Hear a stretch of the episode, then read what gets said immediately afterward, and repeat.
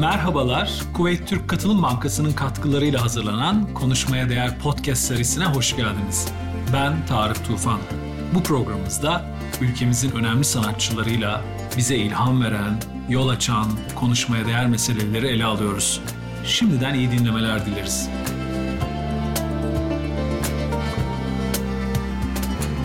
Konuşmaya Değer programında bugün çok özel, çok değerli bir konukla beraber olacağız. Ee, dolayısıyla benim için de açıkçası çok heyecan verici bir tanışma ve e, sohbet olacak. Kendi kişisel duygularım açısından söylüyorum. E, benim için de özel bir gün. E, çok kıymetli kültür sanat e, adamımız. Bu memleketin kültürüne, sanatına derin katkılar yapan bir insanla beraberiz. Fuat Başer hocamla beraberiz. Fuat Başer'le konuşacak o kadar çok şey var ki biz o yüzden e, Konuşmaya Değer podcast serisinde kendisiyle iki bölüm konuşmayı planlıyoruz. E, bunu da şu açıdan önemsiyoruz. Çünkü Fuat Hoca e, hem Ebru'yla olan münasebeti hem de Hat'la olan münasebetinde özel bir isim bizim için.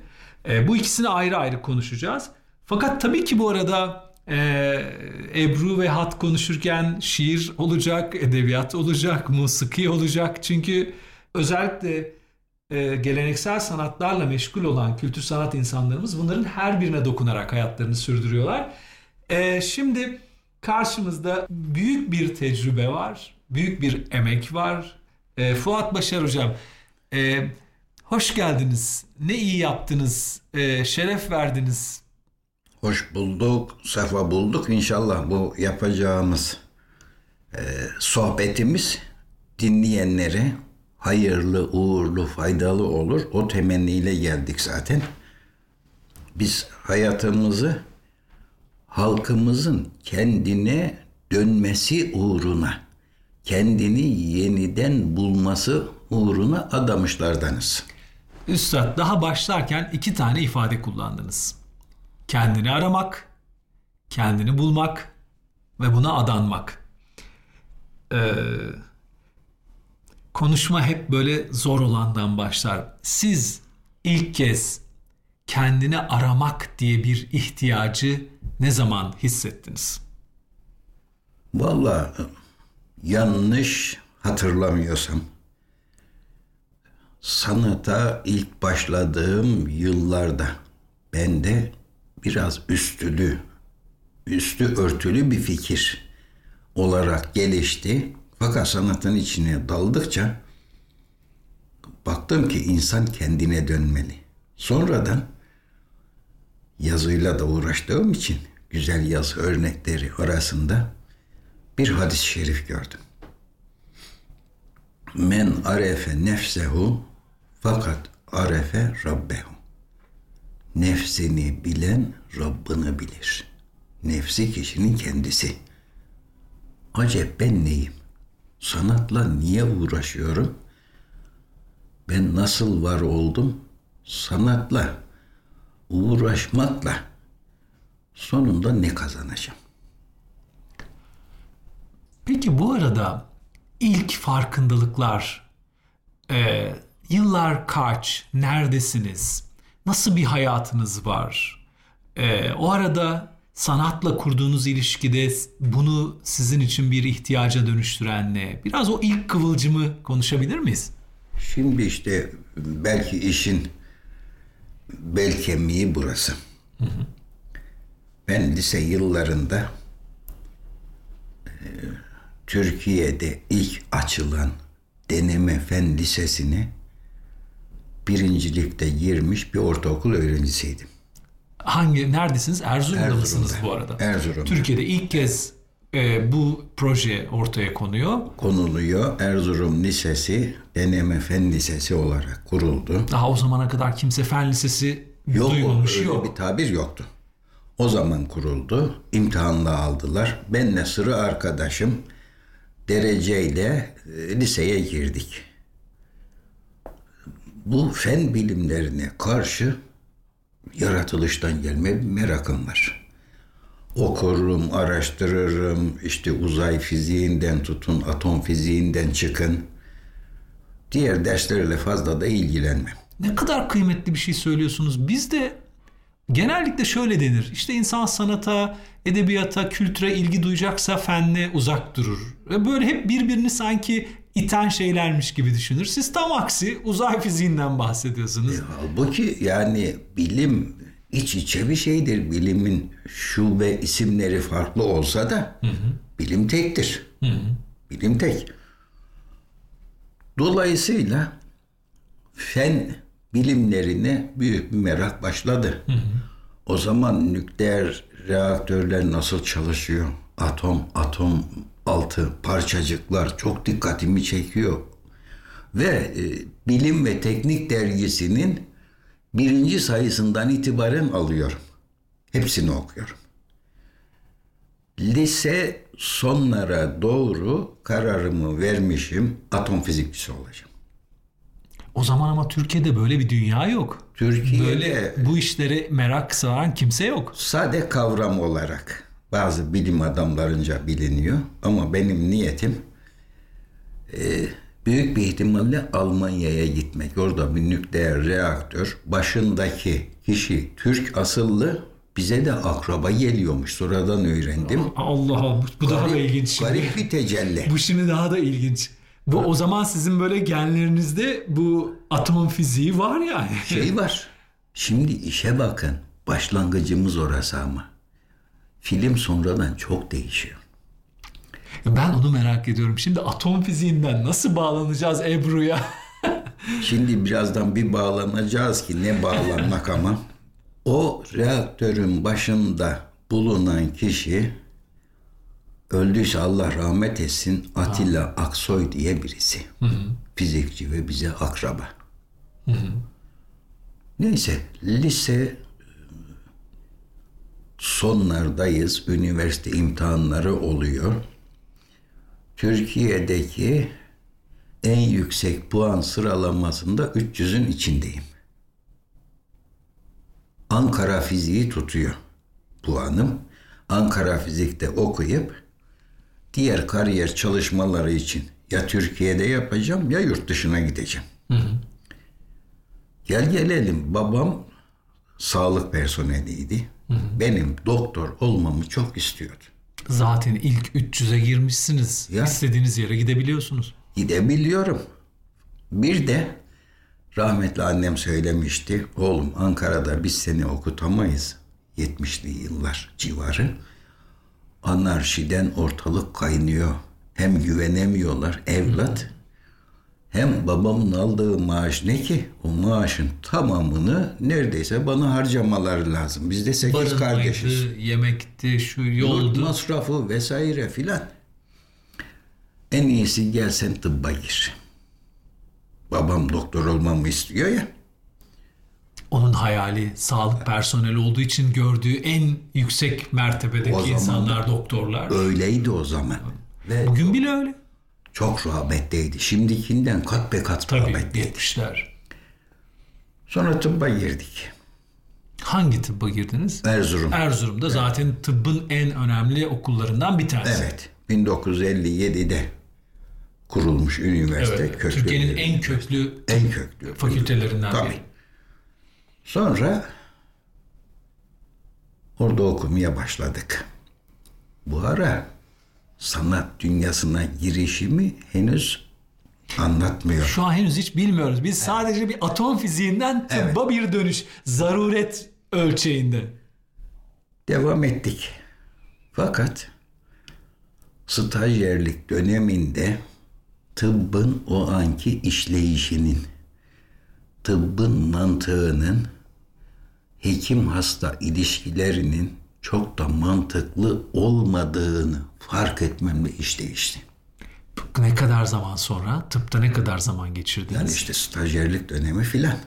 Daha işte... Çünkü ilaç mümessilleri bize sokuluyor. Bizim ilaçları yazarsın vesaire filan. Oradaki ilişkiler sizi bir düşünmeye sevk etti. Düşünmeye sevk etti. Şimdi bu işi ben mi icra etmeliyim? Yoksa ilaç mümessillerinin ilaç satmak için beni yönlendirmelerine mi razı olmalıyım? Hı hı. Ve sonra gördüm. Bir ahlaki seçim. Ha, tabii o zamanlar tıp tarihi ve deontoloji dersleri var. işin enteresanı bizim dekanımız ve tıp tarihi hocamız benim amcam. Bir de o kadar yakın evet. yani. Erzurum kültürü ve tarihi için çok büyük emekleri geçmiş birisi. E, bize anlatıyor. Anlatıyor ama anlatılanla yaşananların arasındaki zıtlığı gördüm. Dahiliyede yaşadığım, şimdi anlatmamın biraz mahsurlu olacağı Hı. bazı hadiseleri gördüm. Gıpgıcır bir önlük yeni yaptırmışım. Dahiliyede astım. Hastaneye eyvallah. Bitti bu iş. Çok böyle sinematografik bir veda. Böyle parlak bir e, doktor önlüğünü e, oraya asıp çıkan genç bir adam. Peki o önlüğü asar asıp çünkü çok büyük bir kariyeri bırakıyorsunuz. Hele o dönem için düşünüldüğünde çok büyük imkanları geride bırakıyorsunuz. Oraya girmek için bütün hayallerini büyüten genç insanlar var. Siz bıraktınız çıktınız. Kapıdan çıkarken aklınızda ne vardı? Neye güvendiniz? Neyi hayal ettiniz? Hiçbir şeye güvenmedim. Hayalim büyüktü ama. Hayalim de şuydu. Çünkü o aralar yazı sanatına başlamıştım. Hmm, şimdi burası ilginç. Şimdi burası çok ilginç. Peki yazı sanatı nereden böyle o, o tıp de, o tıp eğitimi dediğimiz dünyanın en yoğun eğitimi esnasında sizin hayatınıza nereden sirayet etti? Şimdi o da bir garip bir şey. Babam rahmetli ve teyzem Osmanlı Türkçesini okurdu. Hı hı.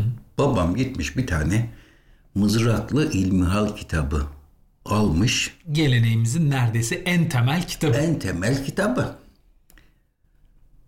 Satan kitapçı İbrahim Ay, Erzurum'un Tortumlu, o kadar gani gönüllü babam kitabı almış.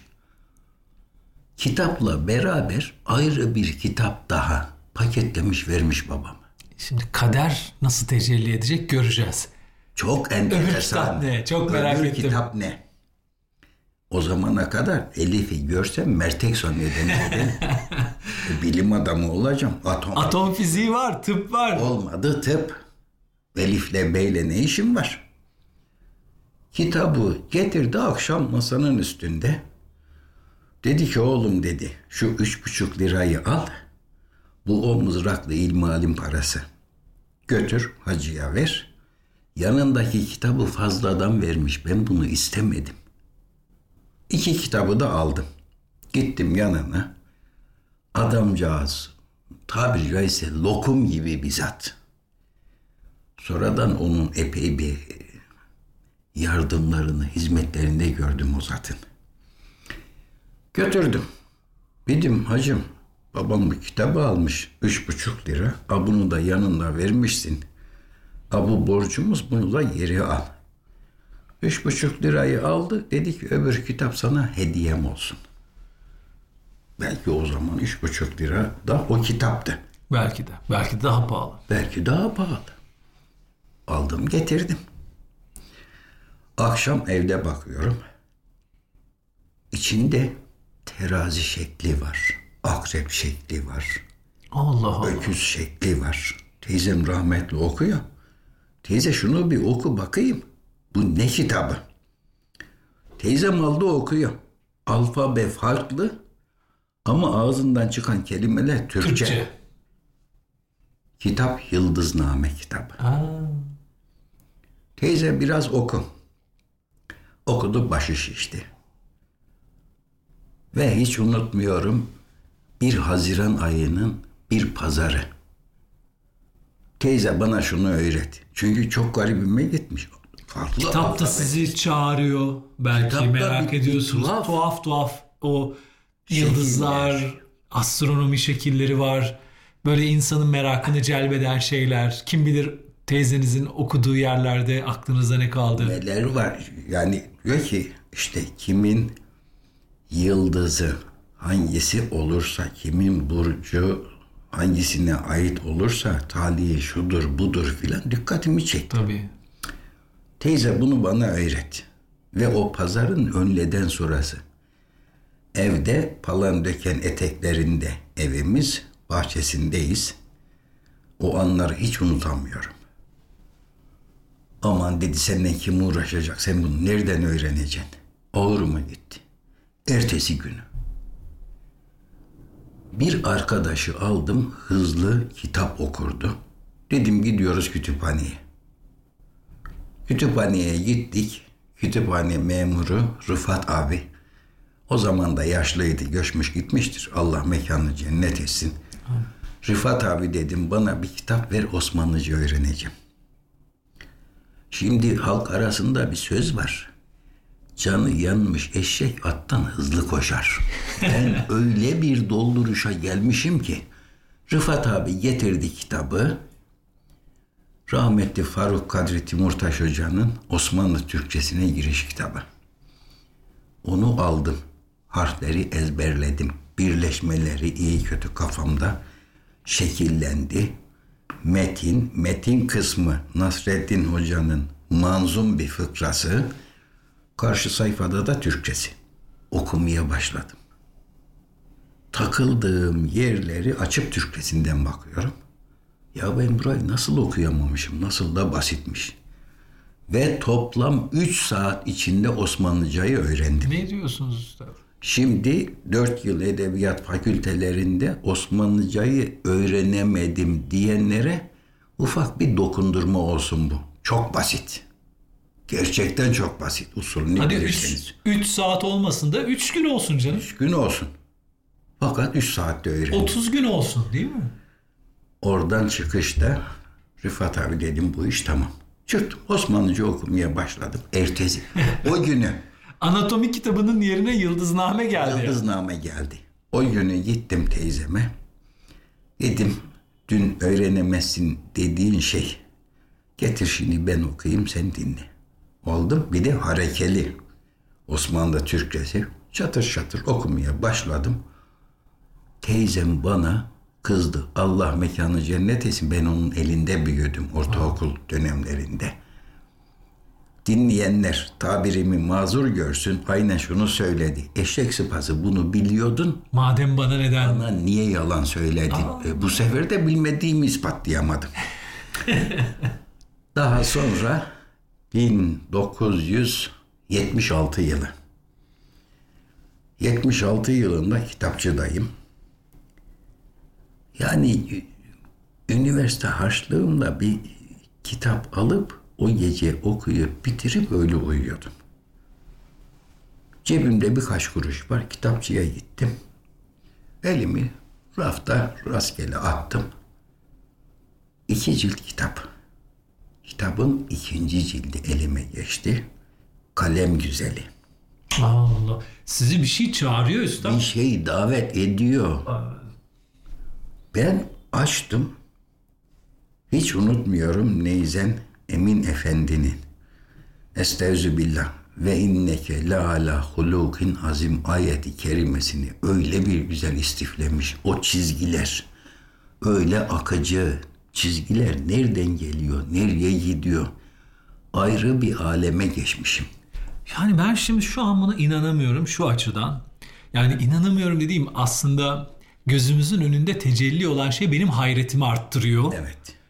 Sizi işte atom fiziği, oradan tıp, oradan e, babanıza hediye edilmiş bir kitap, o kitabın teyzeye e, götürülüp okunmasını istemek, teyzenin işte bunu reddetmesi, sonra gidip bunu bir mesele edinip aynı gün, ertesi gün e, eski yazıyı öğrenmek ve geri dönüp bir kitapçıda eski yazı kitapları ararken elinize kalem güzelinin değmesi. Ya şimdi biz bunu biz bunu nasıl izah edeceğiz? Ya bunu başka türlü izah etmenin imkanı yok değil mi? Bir çağrılıyor insan bir kaderin tecellisi. Dahası var. Dahası var. O kitabı kaleme alan Elmalı Hamdi Efendi'nin kardeşi Mahmut Bedrettin Yazır. Çok nefis bir üslupta yazmış. Ve şu hadiseyi naklediyor kitapta. Şimdi burada biraz dinleyenlerimiz sıkı dursun.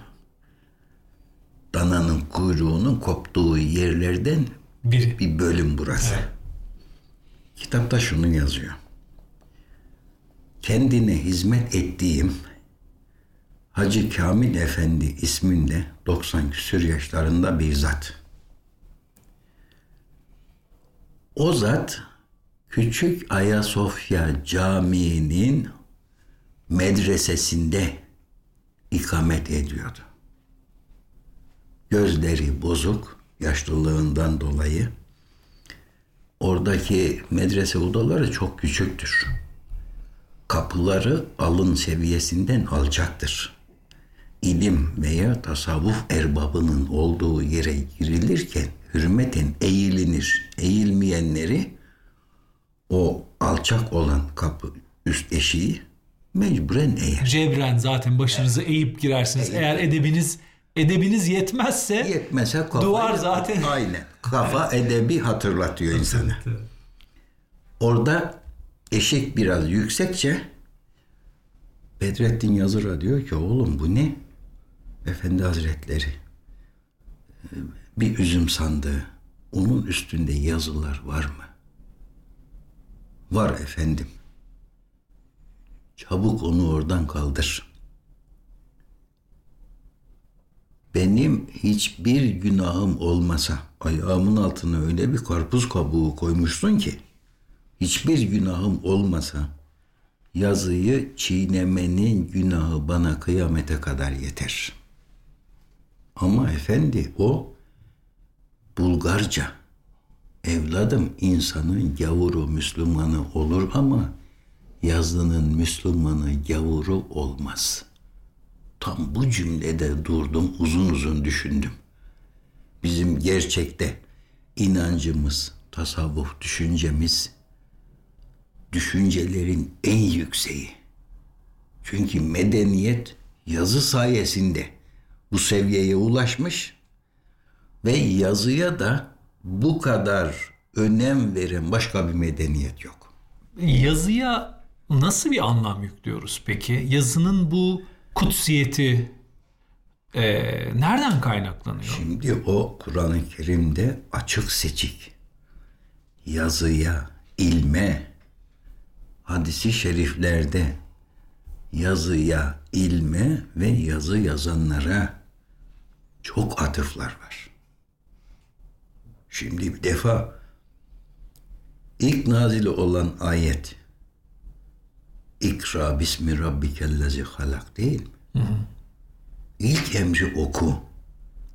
Hemen arkasından o kalemle Evet. yazmayı öğreten tabii. birden e, çok da karşımıza koca bir e, dünya çıkıyor aslında. Sonrası Estağfirullah. Nun vel kalem. Cenab-ı Hak Nun'a ve kaleme kasem ediyor. Evet. Cenab-ı Hak küçük şeylere kasem etmez ki. Bakın Evet. kalem üzerine kasem ediyor. evet. Adına sure Tabii. Geliyor. Kalem suresi. Peki. Devir itibarıyla da ilmin okumanın çok kıt olduğu bir devir ve Arap Yarımadası. Sadece tüccarlar az bir şey okuma yazmayı biliyor. O da alışverişlerinde olacağını, vereceğini unutmamak için aldığı notlar. Okunması, yazılması son derece güç. Arap Yarımadası'na henüz kağıt girmemiş. 700'lü yıllarda kağıt giriyor. E peki onun peşine hadis-i şerifler var. Kayyidul ilme bil kitabe. İlmi yazı ile kaydedin. Hatta Arapça şiirler filan vardır. Ee, ilim bir kuştur. Onu kaydetmek, bendetmek yazı iledir. Şimdi ilmi muhafaza etmek değil mi? Muhafaza. Kuşu e, tutabilmek yani. tutabilmek. Peki bir yandan şimdiki bu saçma sapan bir tanımlamayla müsbet bilimler. Yani fen bilimleri dediğimiz ve saçma sapan bir tanımlamadır o. Diğerleri sanki menfi bilimlermiş gibi bir şey Tersi çıkıyor mümkün. meydana. Halbuki bilim de tektir. Evet. Cenab-ı Hakk'ın insanlara bahşettiği en büyük hazinedir. Ee, eğer din bile bilime dayalı değilse, bilim de dine dayalı değilse her ikisi de batıldır. Birbirini Ayrılmaz bir parça. Bunların da en estetik şekli sanattır. harika bir yere geldik. Evet, bilimin de dinin de en Bambaşka. estetik şekli. kapı açtınız siz Evet, size. o da sanattır. Peki genç Fuat Başar o kalem güzeli kitabını oradan aldı ve hatla bir bağ o, o bağ ilk o anda kuruldu diyebilir miyiz? Şimdi ikinci etap geliyor. Kitabı alır almaz iki cilt. 85 lira iki cildinin fiyatı. Alır almaz hemen sardım Emirgan Çay Bahçesi diye Cumhuriyet Caddesi üzerinde bahçeli biraz yüksekçe ön cephesi Cumhuriyet Caddesi'ne ve Yakutiye'ye bakan bir mekan. Oraya oturdum. İçeri girdiğimde bir masada bir kişi oturuyor kahve boş. Selam verdim, oturdum, kitabı karıştırıyorum. Yazılara bakıyorum. Orada verdiğim karar, ben bu işi öğrenmeliyim. Çarpıldım resmen. Harfler çarptı beni. Tam kitaba dalmışken uzun boylu, cübbeli, yeşil sarıklı, böyle ilk bakışta herhalde devrin kutbu bu zattır diyebileceğiniz görünümde birisi girdi. Selam verdi. Selamını aldım. Ayrı bir masaya oturdu. Oturduktan sonra yandaki masaya laf attı. Attığı laf şu. Ben Allah'ı arar idim, buldum ise ne oldu? Ben diyorum dikkatim dağıldı dedim. Bu adam ne söylüyor ya? Meğer Yunus Emre'den iki mısra okumuş ve sataşması öbürünü de tanıyor.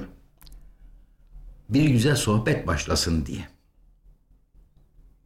O iki kişi sanki özel görevlendirilmiş orada bekliyor aşıklar gibi. geleneği gibi sanki Onun birbirine gibi ama iş aşıklıktan çok farklı boyutta.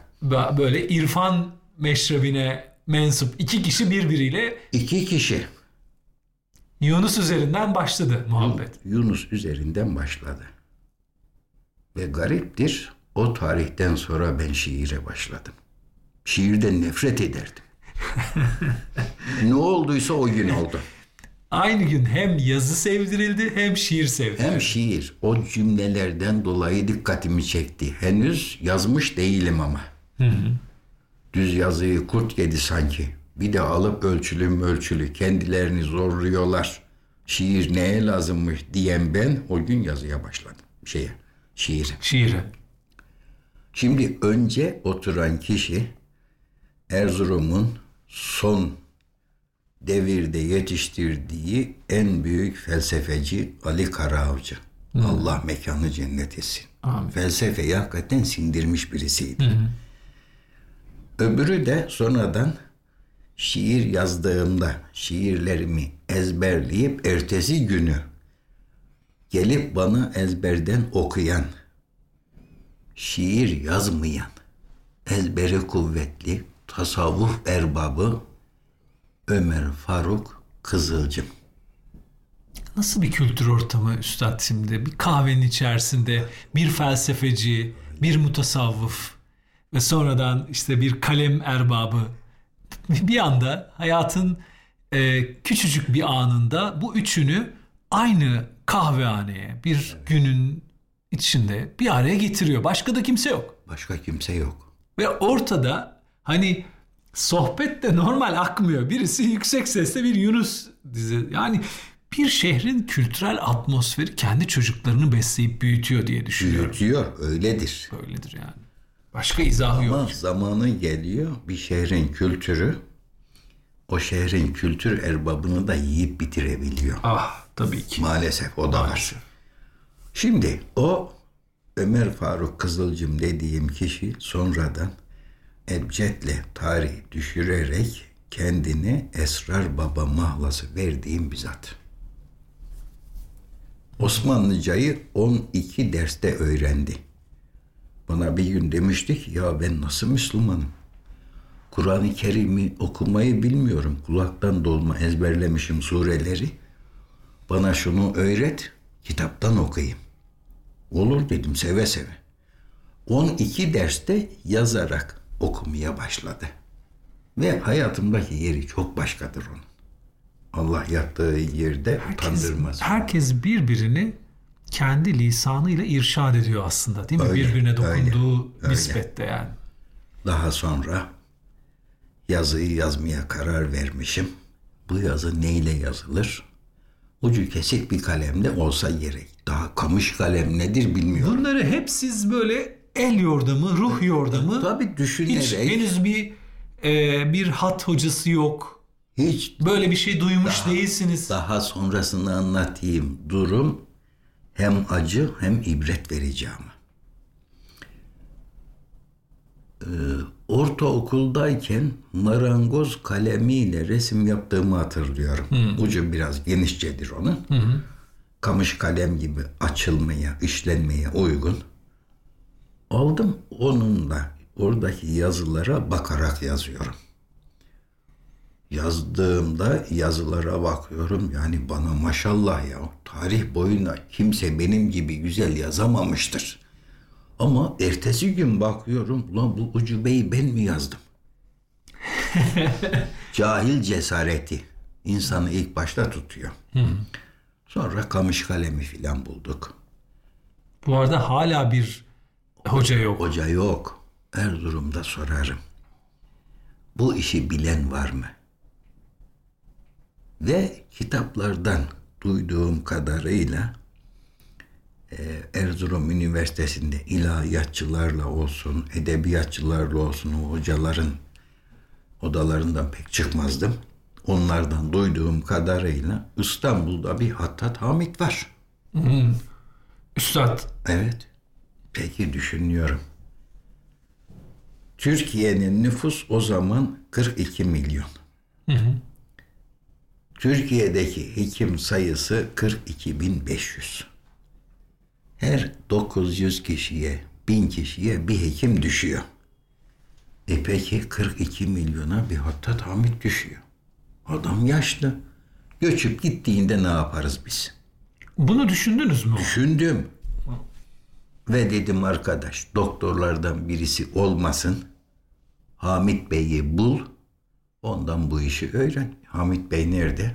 İstanbul'da. Ben nerede? Erzurum'da. Nasıl olacak bu iş?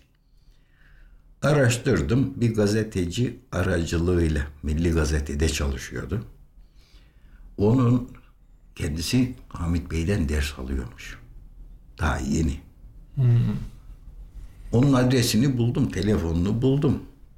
Yazılarımı gönderdim. Hamit Bey çıkartma filan yapıyor.